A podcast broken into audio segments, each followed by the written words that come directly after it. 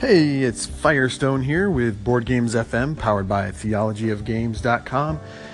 It's Tuesday, and I wanted to talk about board game apps today. Not board game, not apps from board games like Through the Ages or Ticket to Ride and things like that, but board games that require an app to use them. So things like Mansions of Madness Second Edition, where you buy the game and then you have to have this app, and the app walks you through the game and sets things up for you or Alchemists, where um, the game app creates different formulas that for you to make, and you don't know what those formulas are. It's kind of a deduction game, and you need to use the app in order to figure out what different potions you've made. So I'm going to put these two ingredients together. I'm going to take a um, line it up, and the app will look at it and then tell me what I made.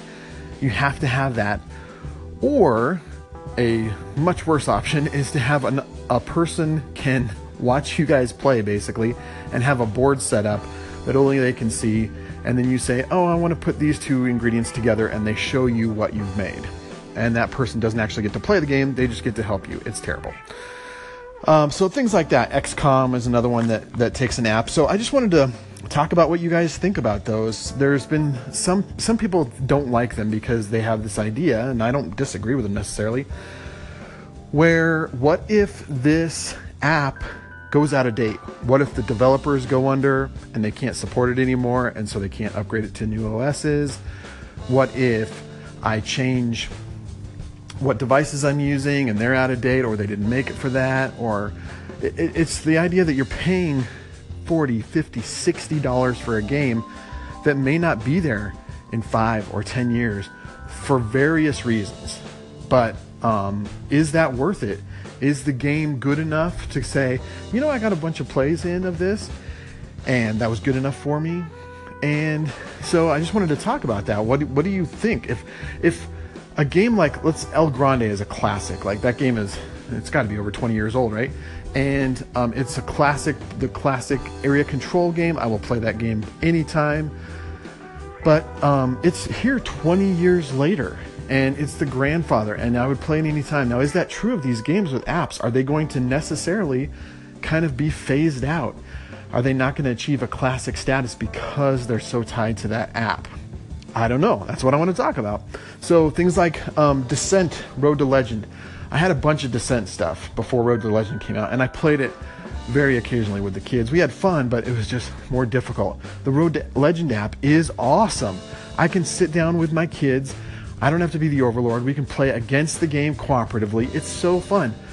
What happens if I can't play that anymore? What if the app goes out of date? What if I can't use it anymore? What if, um, whatever reason? And those descent things, they're going back on the shelf. So that would be disappointing to me. Anyway, I just wanted to talk about what you thought about that. Is it a big deal? I mean, I own Alchemist. I have used the app. I'm ne- it's never going to achieve El Grande status. It's not a classic. But I also wouldn't say that I've played it enough to go, oh, you know, I got my money's worth so that if five years that game is uh, obsolete, then I feel like I got my money's worth. So, anyway, tell us what you think. Game board games that require you to use an app. What do you think? Let's talk about it. Theologyofgames.com bringing you Board Games FM on Anchor. Join in. Thanks. Bye. Jeremiah Isley here with Board Games FM, powered by Theology of Games. Just wanted to respond really quick to Scott's take on board games that require apps, or at least the conversation that he started. And I guess I have two varying opinions on this. I think one, um, I think it's 2017, so why not bring in some technology that can certainly integrate itself into our tabletop experience as long as it doesn't overtake the tabletop experience. Uh, I think the the best example I have of this is Mansions of Madness, uh, the second edition, which I have played and it's it's fantastic because it's a game that has a ton of housekeeping, a lot of work goes into it, and the app takes care of all of that for you. You don't have to trudge through the rule book and the setup and all that stuff to try and just get the game on the table. So I appreciate it for that. But on the other hand, I also appreciate games for what they are. They're a chance for us to gather around, unplug, not stare at a screen, and have fun in a socially interactive way that doesn't require technology. So, uh, on that side of it, I appreciate board games that do, in fact, leave technology in their dust and still produce a very, very fun experience. And I think I think there's a place for all kinds of board games on the table. As long as and I don't think anytime soon we're going to see this, but as long as there's not this overflow of games that require technology, that require an app, that could go obsolete. I'm not even so worried about it being obsolete because that kind of stuff will sort itself out eventually, even if it goes offline for a while. Somebody out there is going to find a way to make it work and share it with everybody. But uh, as long as there's not this overtake of games and technology, and you have to have technology on your table in order to pull off a game, I'm fine with that. And like I said, I don't see this actually ever becoming a problem. I'm not going to predict the future, but I just don't see that becoming a super huge issue that we're going to have to deal with anytime in the near future. So those are my thoughts. I think, uh, like I said, I think there's room for both. I think I think right now we have a good blend of that. There's a handful of games out there that require technology and they're great and they they do it well and it's done in a way that it enhances the game. It doesn't detract from the game.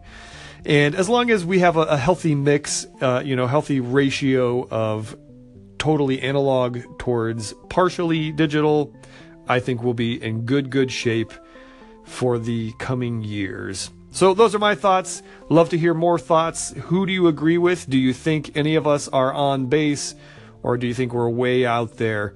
Let us know. Use that call in feature here on the Anchor app or hit us up on all the socials. You can find all of that stuff by going to theologyofgames.com. And uh, we'll keep this conversation going. Thanks for listening.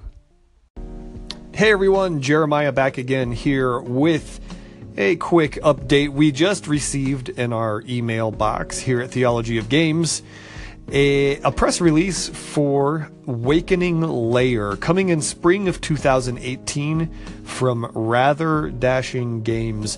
I'm looking at a little splash page, little info page here on their website at ratherdashinggames.com, and they uh, they have some info about it. It looks like it's a uh, a fun little RPG dungeon crawler type game, mostly card based, and you get to uh, kind of go through different rooms and different levels and layers of the dungeon, trying to find items and weapons and so forth to equip yourself for the big showdown at the end, in which it says here that it's a collective power that you guys gotta try to take down this big bad boss at the end of the game. So that is very, uh, very interesting. The cards and the artwork artwork look very, very cool. The artwork is done by Grant Wilson, who is the kind of the one of the head honchos behind uh, Rather Dashing Games. He does a lot of their game design. He does a lot of the artwork as well and uh, lots of I have a lot of fun with Rather Dashing's games. Um, their tile placement games. The first one that started that whole thing was Pirates, Robots, Ninjas, and Zombies. My kids and I love that game. We have a blast with it. Uh, I do have copies somewhere of the succession of that line, but that's that whole we had a house fire thing. So I'll be playing those soon, hopefully anyway, but that's another story for another day. But though there's a lot of fun games, including Element, which is a recent release. It's an abstract game in which you control the different elements: water, fire, earth, wind, and uh, lots of lots of fun with that game. So, if you're not familiar with Rather Dashing Games, check them out over at Rather Dashing. G- I can speak today. RatherDashingGames.com and uh, check out Wakening Lair. It'll be out in spring of 2018. All right, I'm Jeremiah, and that's all I've got for now. We'll talk to you soon. Hey there, everybody. Welcome back to Board Games FM, powered by Theology of Games. This is AJ, just responding to Scott's conversation about board games that need apps to play. And um, actually, outside of the ones that you were talking about, XCOM, Alchemist, and um, Mansions, I haven't run into too many. One of them would be Werewords by Bezier Games. Uh, I don't know if that's how you pronounce it but I, I actually I really like Werewords. It's a nice, lightweight um, social deduction, kind of like One Night Ultimate Werewolf, only you're doing it with words. It's like a spin on code names and and One Night Ultimate. In any case, you have the app to play it. It generates words for you to choose from, and I'm not sure that you necessarily need the app to play it. The app certainly makes it more uh, smooth, has timers and things like that. Um, but with a lightweight game like that, I have no problem at all using an app, especially if it makes the game easier to play and manage. And um, I, I think that if you're only spending 15, 20 bucks on that game, anyways, if it goes out in five years, you're not going to be, you know, kicking yourself for buying it. But I played all three games that you talked about. I played uh, I want to keep saying Spectre Ops. It's not Spectre Ops. I played XCOM, I played Mansions, and I played Alchemist. And yeah, there is that variant for Alchemist that just totally it stinks. I mean, you can't, you just can't play that way. You have to use the app to generate those um, potions each time so that it's random and you don't know what you're trying to put together until you figure out those formulas. Um, and so I actually think um, with the app, I think Alchemist is more trouble than it's worth because um, it is a pretty i think it's pretty involved game to try and teach people to try and learn and then you know you try and get it back to the table and use the app it's like ah this is this is difficult enough as it is to get to the table let alone having an app that needs to be continually updated for each ios so no go for me on alchemist however mansions of madness a second edition I played it. I love it. I can't imagine it with without the app. I love having that um, you know that feature where things are just coming at you and they're it's quickly because you don't have to set it up you don't have to read through the scenario that it's going to spit it at you. You don't have to look through the rules to find what happens if you open this door or if you pick up that item. You just know because the app tells you. It cuts the game the gameplay in half as far as just maintenance and trying to find where those rules are. However with descent road to legend which i have not played yet um, I like the I like the feature of the Overlord. Me and my group game group play it with the Overlord, and the person who plays the Overlord really enjoys it. But I can see though, if, if nobody wants to be the Overlord, you want it to be fully co-op, the app would be highly beneficial. And um, you know, I haven't tried it yet. I've got it downloaded, just haven't given it a whirl. But um, I like the idea that we could play it that way. But if if the um, you know, if the app does go out of date, at least we still got the the campaign books. And then um, XCOM I've only played once, so I didn't like XCOM, and so there's probably some haters out there. But just remember, I've only played it once. I maybe I didn't give it its fair shot. I didn't. I don't think it's a great game. So, um, anyways, that's my two cents on apps. I I like them, but you know. Uh, they are what they are. If they if they stay in style, great. Uh, hopefully, you didn't spend 80 bucks on a game if it does go out of style. So that's it. As always, check us out at theologyofgames.com.